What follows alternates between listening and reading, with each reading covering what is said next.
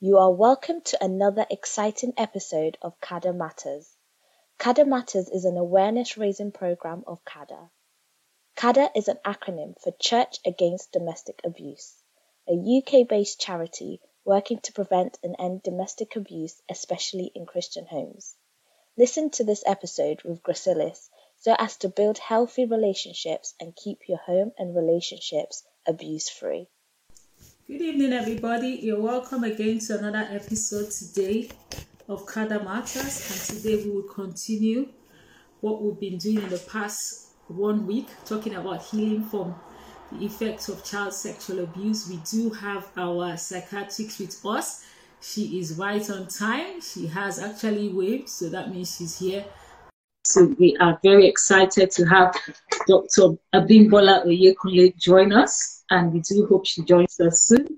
Yeah, she is joining us. Good evening, Dr. Abimbola Oyedokun. It's a good thing to see you again today. How are you today? Can you see I'm us? Fine. I'm fine, thank you. Thank you, Gracilis. How are you? I'm fine. You're looking very glamorous. Today. oh, thank you. Thank you. thank you so much for honoring our invitation. And thank you so much for all you taught us last week. I was taking notes and notes, and today I've gotten my pen and biro ready again to take my own notes. So, everybody, when you see me turning down, all I'm doing is taking my notes, which I advise everybody to do. We come here to learn, and it's always a pleasure to have someone talk with so much passion.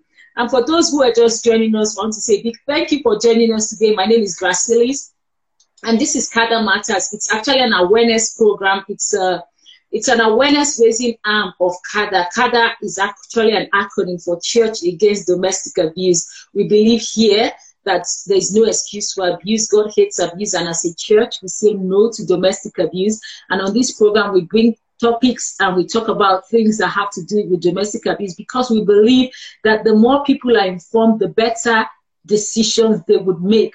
And for some weeks now, we've been looking at child sexual abuse. We've looked at sex education as a means of preventing child sexual abuse. And then we looked at child sexual abuse. And we didn't want to leave it there because we found out from statistics that a lot of people actually, you know, were sexually abused as children in different forms. I mean, we're not just talking about penetration, we're talking about being exposed you know, to sexual materials and things that ought not to have happened, things that stole people's childhood.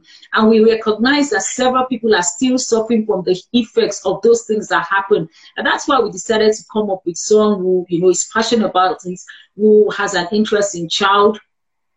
In short, I think I'm not going to say all of that. I'll leave her to say it herself. So, Biwa, please introduce yourself to our guest. For those who did meet her last week, this is another opportunity. I'll leave her to introduce herself. Thank you. Oh, thank you so much, Gracilis, and it's a great pleasure to have me on your uh, on your program and to talk about something that is quite um, um, a topic that I find quite um, emotive. Um, for those who don't know me, my name is um, Dr. Abimbola Oyedokun. I'm a registered medical practitioner both here in the UK and in Nigeria, and my specialty is psychiatry, and most especially child psychiatry and psychiatry of intellectual disabilities.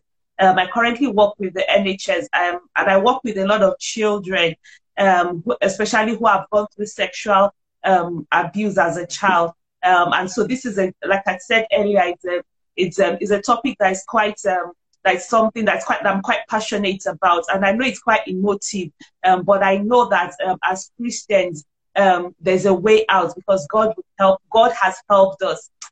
Thank you, Gracilis. Okay, so for everyone who was not around last week, last week we looked at what child sexual abuse is, and then we looked at what we mean when we say healing. And then we debusted, Dr. Bimbo helped us to debust some myths about when it comes to healing from child sexual abuse.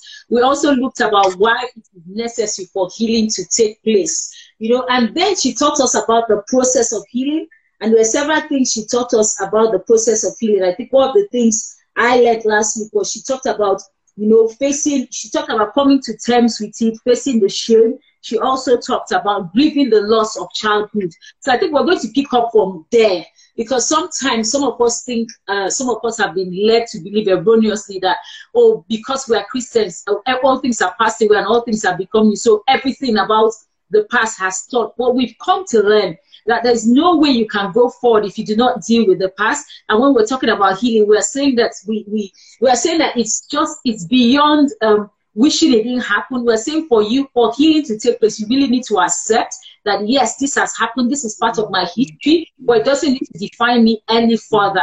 And Dr. Bimbo told us last week that well, after accepting it, you know, you know, accepting the shame of the abuse, you also she said she also said something about grieving, you know, the fact that we lost some of our child. So that was the last thing we talked about. We talked about the process and the stages of healing. So I, I know a lot of people are wondering, okay, well, am I really healing? How do I know that healing is taking place? Is there something I can do to speed up healing? And that's what we're going to start from Bimbo. Could you help us with um, how how would somebody know that they are making progress at all with this healing thing?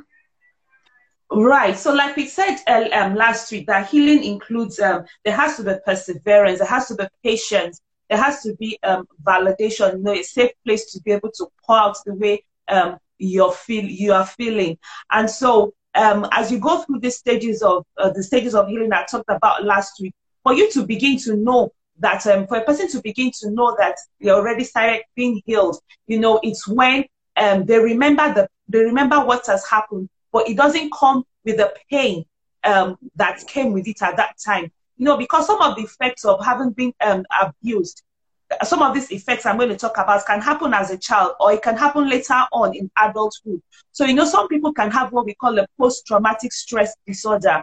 And that is when they relive the incidents back all over again. They have things like what we call flashbacks, and it takes them back to the um, to the you know to the scene where it happened. For some people, that it happened severally over a long time. You know, different memories just keep flashing you know, into their mind. And it comes with a lot of pain. So for a person to begin to realize or to know that he or she is healing is when um, the person remembers the incident, but not with the same pain as if it's happening all over again.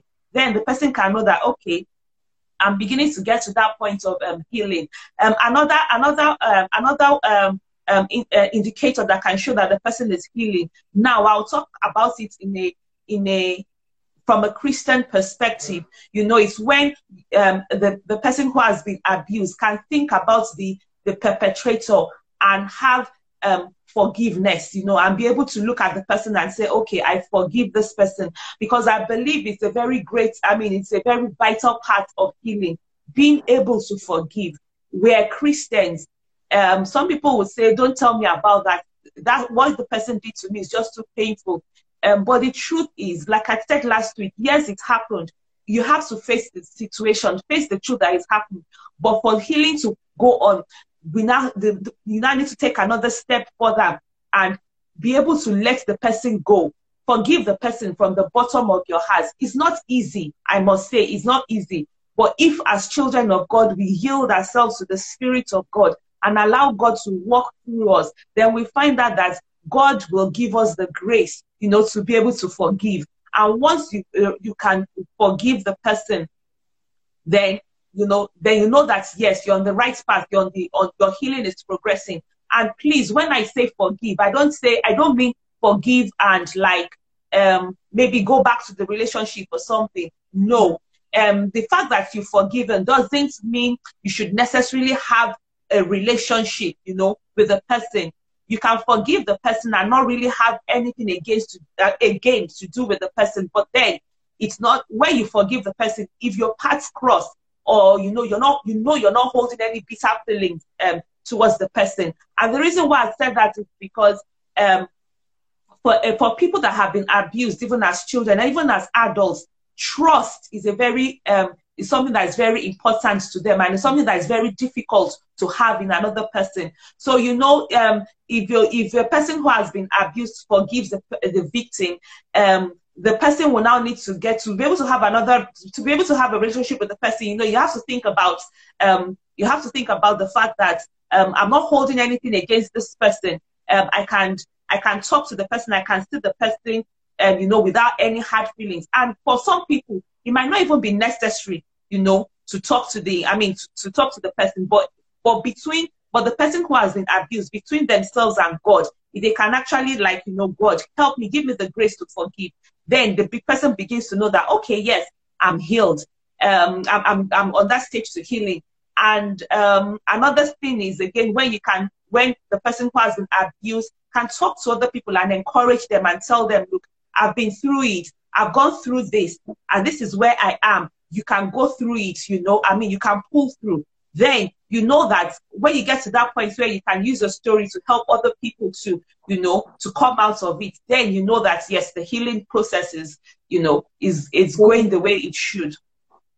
Okay, Bimbo, that's quite enlightening. Uh, there's something you said, which I, I, like the fact that you actually went to it, because um, sometimes when we say forgiveness, uh, people get uh, misconstrued by thinking that it means the relationship should be restored.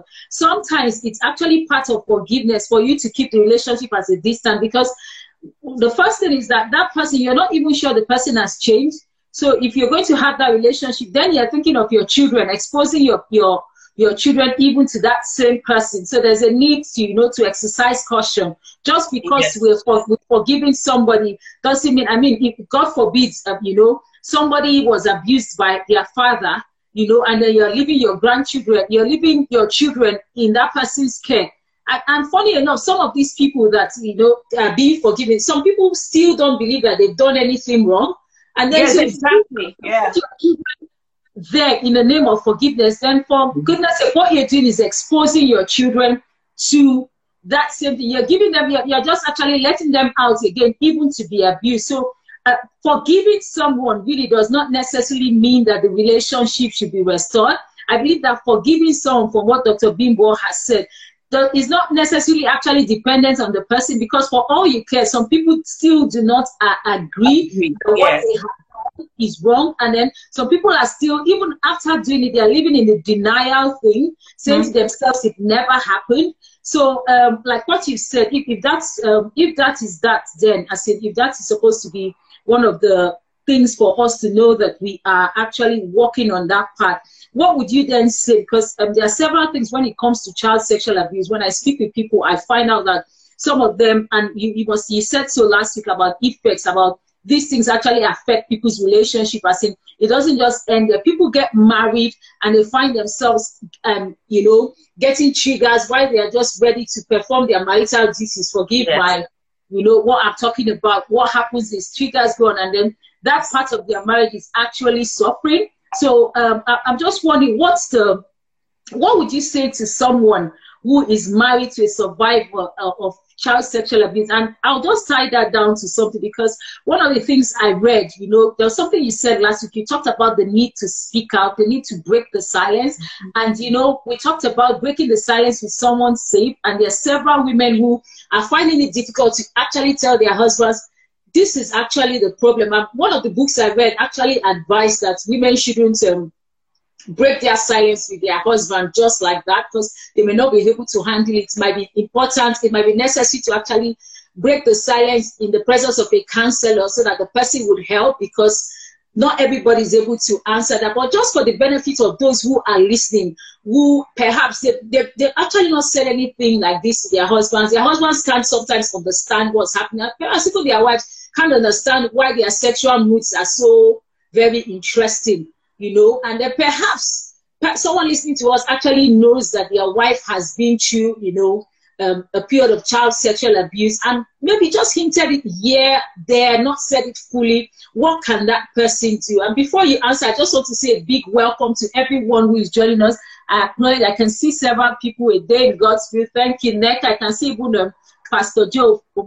Thank you so much. Thank you for joining us today. Uh, please feel free for your comments. We are here to learn from each other. So, people, what would you say to someone who is married to a survivor of child sexual abuse and perhaps someone who is suspecting that the person they want to get married, there's just one thing or the other. How do they probe the question? What do they do? How can they help? How, what, what do they need to do in their relationship? Okay, so thank you, um, Gracilis, for the quest for the question, um, and it's in different parts. So first of all, I would say that um, now we're talking about a Christian marriage, and we're talking about people who know that this person is.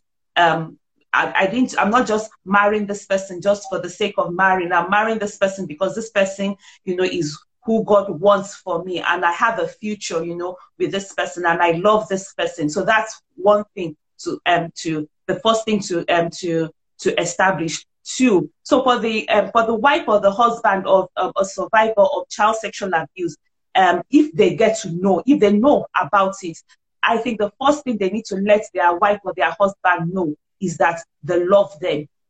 I haven't said that it might not be easy for the person, you know, to accept to accept that um, his wife or her husband had been abused.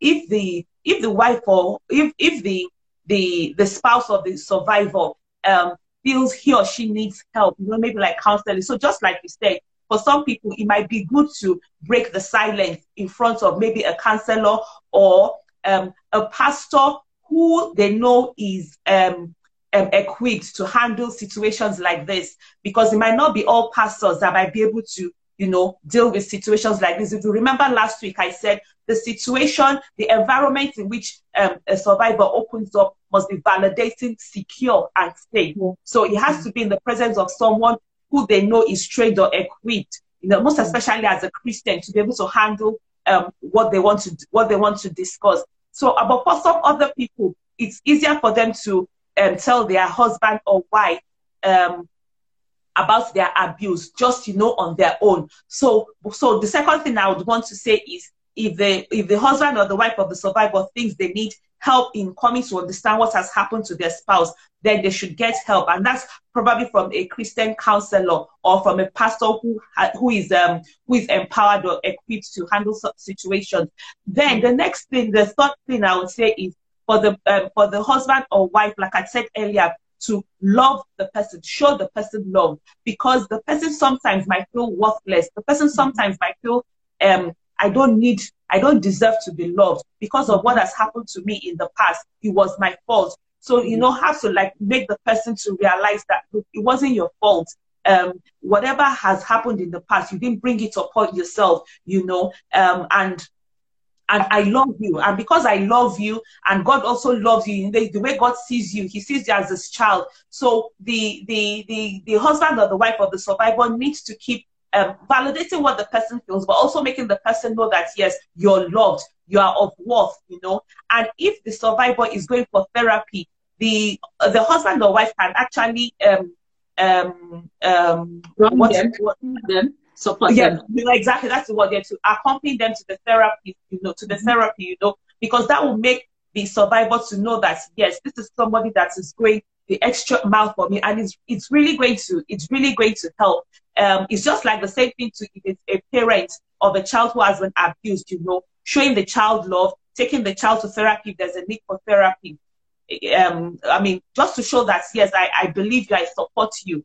Um, and another thing is if there's um, if if if it happens that as a result of this abuse, this um, the survivor had grown up and developed some mental health problems from it, then they should seek help. Mental health has there's treatment. There's treatment for depression. There's treatment for um, um, treatment for depression or anxiety or post-traumatic stress disorder that has come as a result of um, you know the you know the abuse. And then another thing I would want to say is this time around now to the survivor, especially because you mentioned uh, you mentioned something that when it now comes to the physical part of relationship, you know, with their husband or wife, the, the thing that has happened in the past keeps coming back. We have to get to the point where we understand and know for sure that the physical part of um, marriage is ordained by God and it is good and it is for the husband and the wife. And God intended it that it should be um it should be pleasurable, you know. So yeah, this pleasurable, yeah. So exactly. But if the mind, if the memory of what has happened in the past keeps coming back, it's not going to make it pleasurable. Mm-hmm. Um, and I'm sure most of us, I'm sure all, all of us on this um, platform are adults. If it's not pleasurable for one person, it's not going to be it's not going to be pleasurable for the I mean for the other person. So you know we we it, it's um the the effects of this abuse can really it can it can be long it can be long it can be long term. But like i said earlier and i said last week there's help. And you know one can move on to move on from what has happened. What has happened in the past shouldn't um, determine what is happening in the present and also affect um, the future. Thank you Okay, thank you so much, Bimbo. You've said a lot. Um, there's something else I wanted to say. I know that I asked um, concerning, you know, the person's um, partner, you know, husband. But what do you do if, you know, adult to adult, or perhaps even adult to child, someone comes to you and discloses child sexual abuse? What, what should be the response? I mean, as in, what should be the response? Because I, I believe several people are listening to us. Some people listening to us are pastors. Some people listening to us are youth leaders. They are teenage leaders. Because someone is saying, "Oh, how do I um, how do I bring this issue of child sexual abuse to teach children properly? And somebody says, oh, put up this program. And then when they listen to a little documentary, then you can ask them, has anything like this happened to you? So what happens if this person gets a positive answer? What, what should be, what's the best way to go about it if you, if someone discloses child sexual abuse to you? So, uh, so you've asked the question in two parts. So it could be either a child disclosing the abuse or an adult disclosing the abuse. Now, for if it's for a child that has disclosed the abuse, immediately you have to make the child understand that um, I believe you. Um, and whatever it is that has happened, it is not your fault. And I am going to do my best as an adult to protect you. Because for the child to be able to open up, that means the child has seen that person as somebody that I can trust and somebody that's going to keep me safe. So now, once that has been done, the next thing is there are different helplines, especially like here in the UK. Um, I'm not sure about what happens in Nigeria, but I know here in the UK we have um, child line, I mean helplines, you know, for for children, especially who have been abused. So for like the um, um, NSP, NSP for children, we have that. So in, in, you, th- those are one of the um, places you can contact immediately, you know, and to begin to seek, okay, so what's the next thing? Because usually when a child has been sexually abused, it is not for there are, there are people that are trained specifically to you know to handle the case and to do the interviews and sometimes there's a need if it's something that has just happened recently um, um, there's a need for physical examination so then the social children's social services too needs to be um, they need to be informed so that for example, if the child has um, disclosed it to an adult that is outside his or her home, you know, the children's social services need to be informed so that a risk assessment needs to be done as to know whether to take the, the child needs to leave that home premises, you know, that same day. Then the police too would also be informed because it's a it's a crime, um, you know, um, and then the, the course of justice would um, the justice will have to take his um, will have to take his course. Now, if it's for an adult, if it's for an adult, you know, that had happened in the past. Um, sorry, sorry to just interrupt you, but what you've just said now, it also applies even if this person who has done this is a relative of the child. So it's still no excuse for there not to be a report made. It's not an excuse. No, it is not an excuse for it not to be reported. Even even if it is the father or the mother, it is not an it is not an excuse.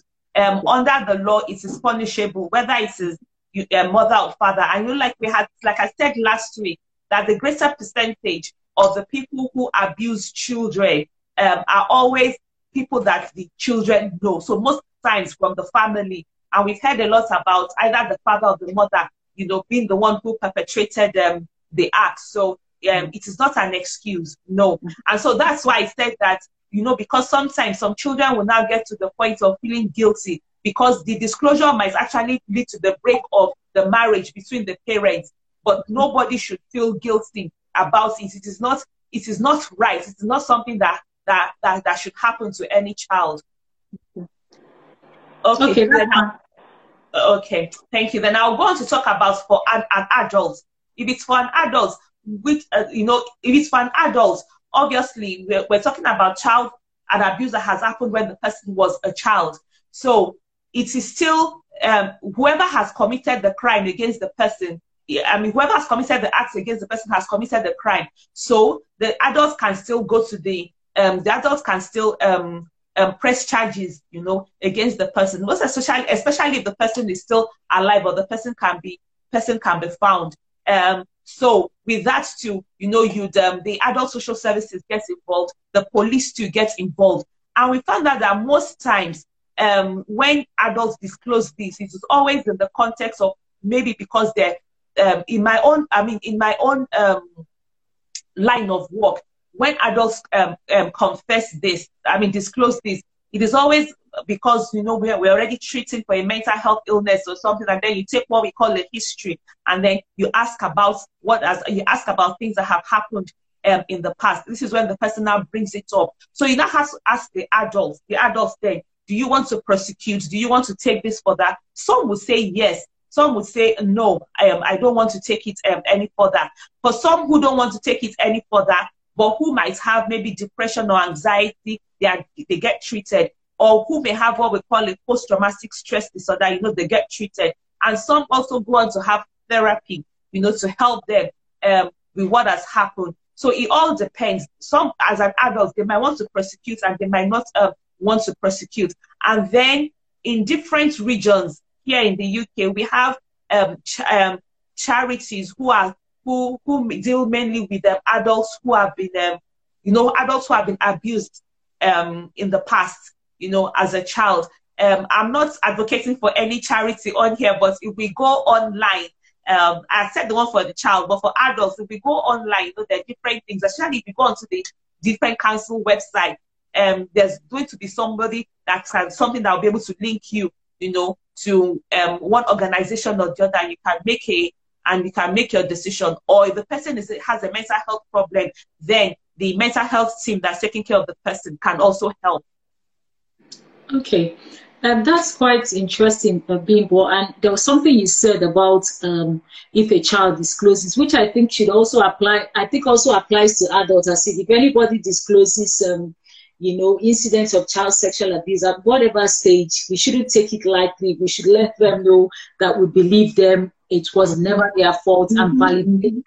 You know, while we're talking, you, you talked about um, the partner, you talked about someone, you know, dealing with all of this. And when the partner goes, it brings some um, feelings and, you know, some sort of validation.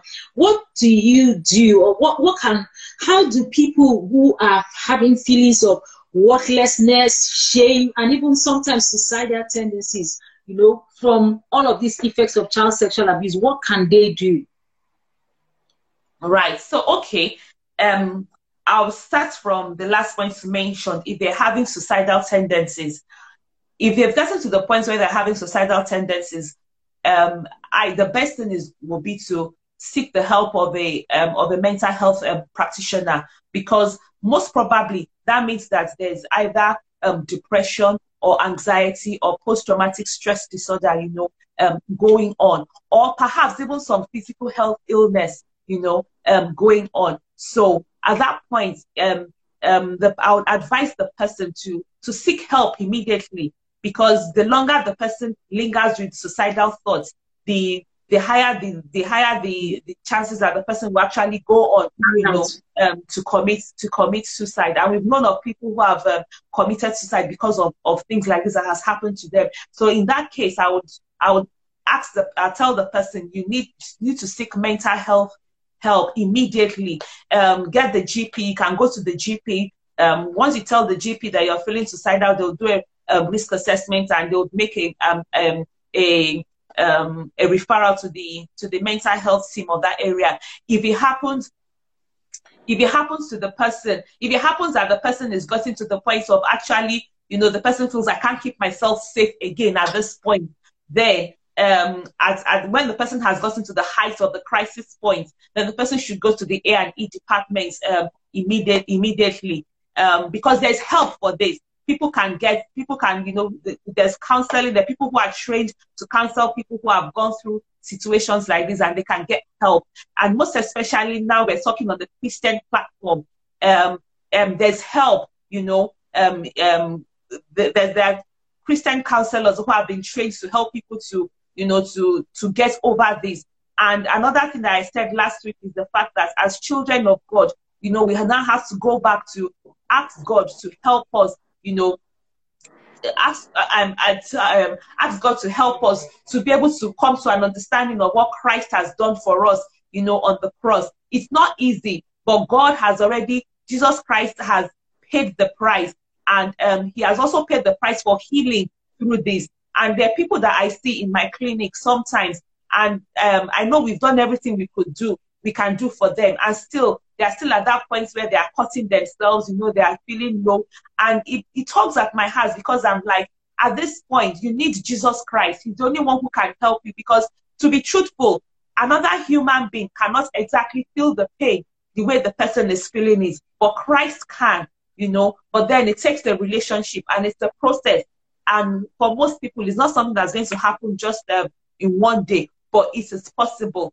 I have heard of people who have been abused, you know, as children and have gone on with the help of God, you know, to become adults who who have healed from the scars of what has happened and have um, and have lived a fulfilling life. Uh, another thing I want to say is the enemy knows that for as long as a person does not know his identity, uh, as long as a person doesn't get his identity or security or dignity from Christ, then the person will not be able to live a victorious life.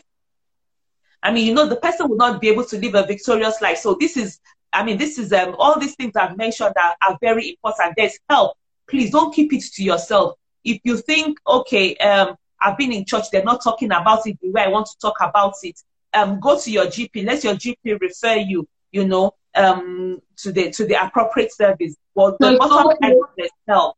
Yeah, so it's okay as a Christian to go and ask for help from a mental health practitioner or even from your GP. And I like what um, someone has put down, saying that there's a need for us around to also recognize the signs and symptoms, you know, or people who are having suicidal tendencies around us. And someone has also said people need to embrace mental health coaching. So what about these feelings? Um, I think, Bimbo, that's what you're going to, the feelings of worthlessness and shame. I know you've talked about, you know, an identity in Christ that that would help us. But perhaps someone listening to us now who really doesn't, is not even a Christian, you know, what, what, what, what would you say to that person? And yes, people who are Christian dealing with, you know, feelings of worthlessness, shame, you know, these feelings of I'm damaged goods. What, what, what exactly can be, what, what do you think can help?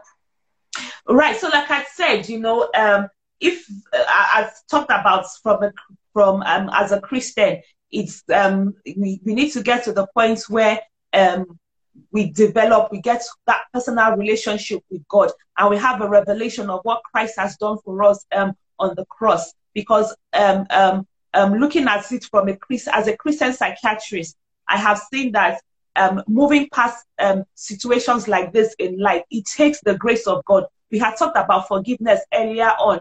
Um, human flesh cannot just forgive like that because the person will feel damaged inside. Um, and it is only God that can come. He's the one that has the power, you know, to put broken pieces, you know, um, together. But for those who say, well, I'm not a Christian, I don't want to go down the route of, um, I don't, you know, I don't want to, I'm not a Christian, or, or I'm a Christian and I don't think a, um, my pastor, or if I tell somebody in my church that they would, um, you know, the support will be there. I'll say again, go to your GP and from the GP, you'll be referred to the, if, it, if there's a need to be referred to mental health services, you'll be referred.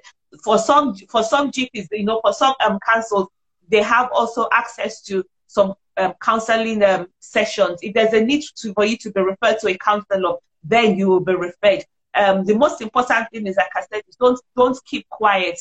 Um, seek help. You know, so and it is not wrong for a Christian to go to the GP and say, "This is the way I'm feeling." I'm a psychiatrist. I'm a Christian. And I would, I would, if I see patients and I prescribe medication for them or prescribe a management plan, I expect them to, I expect them to, you know, to abide by it and to go and to and to go with it. And um and I don't and it is not um I'm I'm not um I'm trying to look for the right word now. Use those medication or the management plan it's uh, not out of faith at all. It doesn't mean that people don't have faith. No, it doesn't mean that people don't have faith. After all, when a woman gets pregnant, she doesn't give birth in her house, does she? Whether she's a Christian or not, she doesn't give birth in her house. She goes to the, you know, she goes to the hospital. Mm-hmm. God has given doctors wisdom, you see. Mm-hmm. Um, and um, I would like to say at this point, I am a Christian and I'm a psychiatrist and I prescribe medications for my patients. On the other hand, if a person, if a Christian believes, if a Christian has gotten to the level of the faith of supernatural healing, I totally agree with that. I also believe in supernatural healing, and I've seen, you know, miraculous healing um, take place. Uh, uh, and I would, I would like to say that people are at different level of their faith. If you know you you don't you, you can't um you can't um you need help, you can't just say okay I'm going to pray about it or I'm going to um get into my Bible and get a closer relationship with God then you go to the GP, go to because the help is there. And on the other hand, if you think, if you say to yourself that yes, I'm going to allow the spirits of God and you know, and the power of God to heal me, then I also believe that is um, I also be, I also believe in that too. So we all have the choice, you know, to make. And I would like to say at this point that for the person who decides to go to the GP or to the psychiatrist, God is not going to count it against the person. No, our God is not like that. He's a loving Father, you know, and He reaches out to us at our own level of needs. Okay. I'd just like to pause there. You know, if you have any other questions or comments, and um, before I go on. Uh, yes, I think um, someone has put down to someone has said that, and people need to realize that it's not a stigma, especially for Africans and Christians. African Christians too. It's not a stigma to seek um, mental health, you know, to seek help with mental health issues. I, I think that will go to my next um, question because I think there are two more questions really, and we're running out of time, but there are two more questions. One is, uh, and I think you've, you've, already said it really, to be honest, you've talked about it. What is the role of the psychiatric and then how can it be assessed? Bimbo has said that listen, psychiatric is also there working as an agent of God. And I think that's something I, I picked up from my friend when she came here, the police officer. She said that when she goes about her police duty, she finds herself as a minister working with God to keep law and order in the society. So she sees it as this is my own ministerial platform. She might not be mm-hmm. preaching in church every Sunday, but she's mm-hmm. speaking Lord, checking people up. That's her own way of ministry. And I believe that that's what the psychiatrists are doing because that's why provided that knowledge. But what I want to talk about now, what I want you to address now is the fact that people go through child sexual abuse and it does something to their faith. It either makes them think, why did God allow this happen? Where was God when this happened? Especially when it's mm. also you know, it might have been done by somebody in the church. You know, there are instances of people who their parents trusted the choir master. I'm sorry to use choir master. I'm sorry I'm in the choir, but trusted the choir master, and the choir master had a, a few days with the children again and again and again, but the children could not see anything. And such a person comes up after when they are age, they leave the church, they feel that God should have defended them, God should have done something and somehow the enemy has sort of painted a bad picture about God. What, what, what would you say to someone who is questioning the love of God and how God allowed, you know, child sexual abuse to occur in their life? And they prayed. They actually prayed as children that God should please stop this, but it never stopped. Right, very good question. Um, I'd like to start first of all and say that our God, our Father, is a loving Father, and the Bible says that, you know, he never changes. He is true. I mean, he is, he's, he is, he's the embodiment of integrity and faithfulness and goodness and all the lovely things you can think of. And so the first thing a person needs to understand and uh, needs to understand is that one, it is, it is never the will of God that any child should be sexually abused. No, it is not the will of God. So haven't haven't um, established that fact. But it goes on to happen. So would you now say that God turned um, a blind eye when it was happening? No, I would I would say again, I would say no. As difficult as it is to accept, the truth is God God somehow would have there's a plan, you know, we can't know we can't know the plan for our lives. And I'm not saying that the plan of God for anybody's life is that they should be abused. No.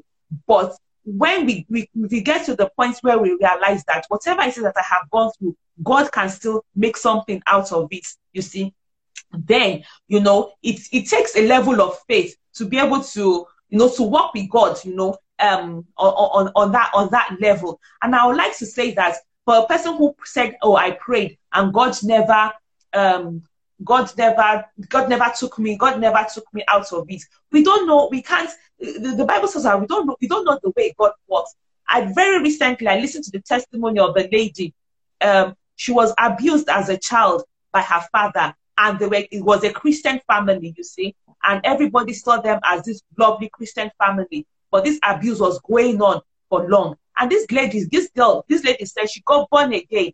Um, I think by the age of eight, was baptized at 11, but even up to her teen years, she was still abused, you know, by her father. And she kept praying to God, you know. And then at a point, anyhow, she she the way it all stopped was because she told a friend of hers who told her mom, and the mom told the authorities, and the authorities, um, social services took herself and her sister away from the away from the home. And the, the lady went on she later went on, she was giving her testimony as, you know, later on in life. And she went on to say that she, she, she had 10 children, eventually went on to have 10 children. And she talked about the fact that she prayed then for God to take it away from her because she was told as a child that if there's something that is happening to you and you don't like and you tell God, God would answer you. But she said, looking back now, she realized that God was with her all the way. All the things that was happening, she didn't get pregnant. All the things that was happening, she didn't. She didn't turn to drugs. She didn't turn to alcohol. You know, um, and then along the line, God helped her. You know, to be able to forgive her father and to heal. And now she's also now using her story to tell other people and to make them to see that you know you can be healed. So the thing is, we uh, you you the, the truth of the matter is, no matter how difficult it is, you know the situation was at that point in time. Um, God is still there. He has promised us that He will never leave us nor forsake us. I can't really, um, for a person who has gone through it and said, "Oh, you're just saying it like that because um, um, that's what's in the Bible." Well, I'll say it because that's what's in the Bible and that is what I believe. Um, but I would also want to tell the person that I might not feel exactly the way you have felt, but I want you to know that even at that point in time, God was there. Uh, if you if the person looks back in, over the life, the person will see the way in which God, you know, um, um, God came through. And our God is a loving Father. He loves us. It is not His will that this should happen to anybody. Uh, however, He can give us the grace, you know, to heal from it and to move on, you know, and to live the victorious life He has planned um, for us. Thank you. Thank you so much, Bimbo. It's been an enlightening time. For those who have joined us today, we are very grateful. There was such a lot that we learned last week, you know, looking at healing, looking at the process of healing. And uh, I'm almost tempted to ask Bimbo to just say again what these stages of healing are for those who are just listening for the first time as in the stages of healing just briefly so that people people would know. One of the things we said last week is that healing is not spontaneous. And it's a myth to think that it will just you just close your eyes and open your eyes. It's not true. We've also said that it, it does not necessarily mean that all the memories will fade away and you just forget like that. We've talked about understanding that healing is taking place when you remember or you're not remembering with that pain that you used to remember um, before that used to be accompanied that used to accompany memories. We've also talked about i think those were some of the things that bimbo said last week we said we talked about breaking the silence and also she talked about even journaling could be a form of breaking the silence. And i was reading something i think it's tell the truth. There's something the government has that um, allows you to just go and share your story anonymously. Just because there's just something about saying out the story just breathing it out saying it that oh this happened you know to me. Uh, people, I don't know if you could if you could just do that in one minute to just tell us again what the stages are, the process of healing. Because I know some people will still listen, you know, and, and wonder, oh, what's these stages of healing? What is that? What is it that we're talking about? Okay, so I said um, I said the first thing is break the silence, talk about it, you know, let it out of your mind. Um, to face the shame, it's happened. Um, there's no way you can turn back the hands of the clock. Face the shame of what has happened. Come to terms with it, you know. Um, yes, let yourself know that you were not treated the way you should be treated. You were abused. You were things were done to you that wasn't meant to be done to you, you know, then if you have to grieve for the losses, take for example, you know, you grieve for the childhood that you lost. You, I mean, you, you, you, you look at the childhood that you lost and you want to grieve for it. Grieve for it, you know, grieve for it and leave it and then and get up from it. But don't don't get stuck in there. And the, the other thing I said, the last thing I said about them is be kind and loving to yourself. You know, after you've gone through this process, you've uh, broken the silence, you've um, you've faced the shame, you've um, you've come to terms with it, you've grieved what you've lost. Now begin to love yourself and say, okay, um, it's happened, but I'm not going to allow it to determine what's going to happen in my future. And then I also want to add that as a Christian, uh, the steps for healing, even as a Christian, like I said earlier, first of all is forgive. One, two, do not blame yourself. And like I, I'll say it again, it is not the will of God that it should happen to anybody. Three, Get help from a Christian counselor, you know, um, if you can. Four, let God be your vindicator. We can't avenge. God has said we should, you know, uh, vengeance is his. And the last thing I'll say is that remember you are a child of God. Remember God loves you. When you get to the point where you are feeling no worth, you have worth. That was why this God, I mean, that was why God sent Jesus Christ, his only begotten son, to the face of this earth, because you're worth it, because you you if you were only if you are the only one on the face of the earth, God would have still sent Jesus Christ because you're worth it. So um, those are the things I would like to say with regards to um, the stages of healing.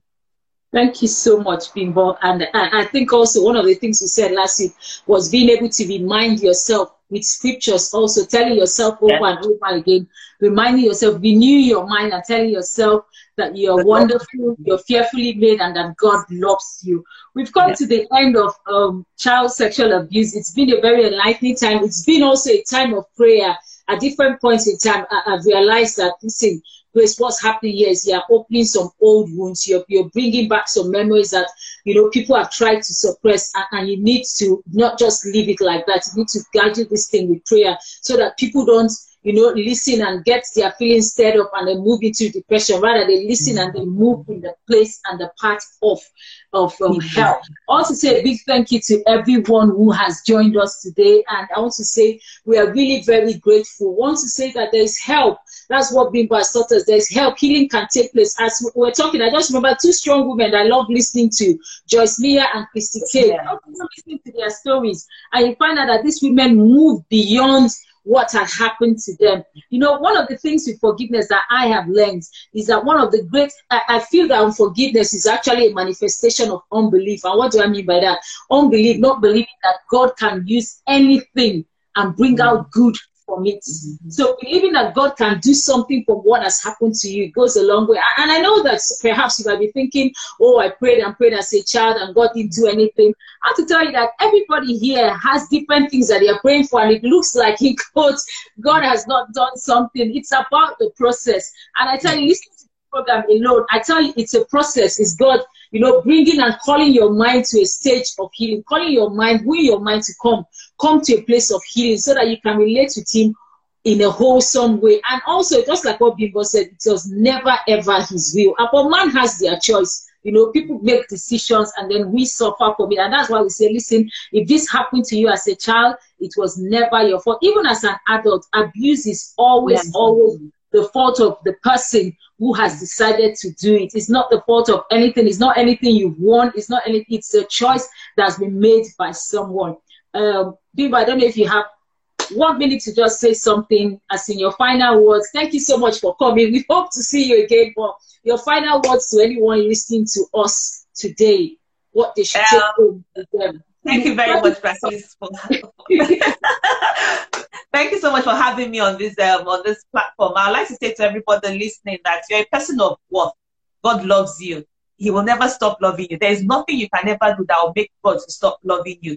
And He has the grace and the power, you know, to heal much more than any doctor can, much more than um, much more than any medication can. And also another thing I also want to tell everybody listening is is that you you should uh, endeavor and strive to develop a relationship with God. A person who has got a personal relationship with God, and I'm not just talking about church going, but having a deep understanding and revelation of who God is as your Father and His love for you, will, you know, will will change a person's life um, forever. So I'd like to stay with this and to end with this. Uh, just remember, God loves you. He loves you. He loves you. He will never stop loving you. There's nothing you can do that will make God to stop loving you. Why? Because there was nothing you did at the beginning that made him to start loving you. So nothing is going to make him to stop loving you. And with the love of God, hmm, with the love of God, with the love of God, I mean, I'll just, I'll just leave it there. With the love of God, there's no, there's no end to what we can, to what we can achieve in our lives.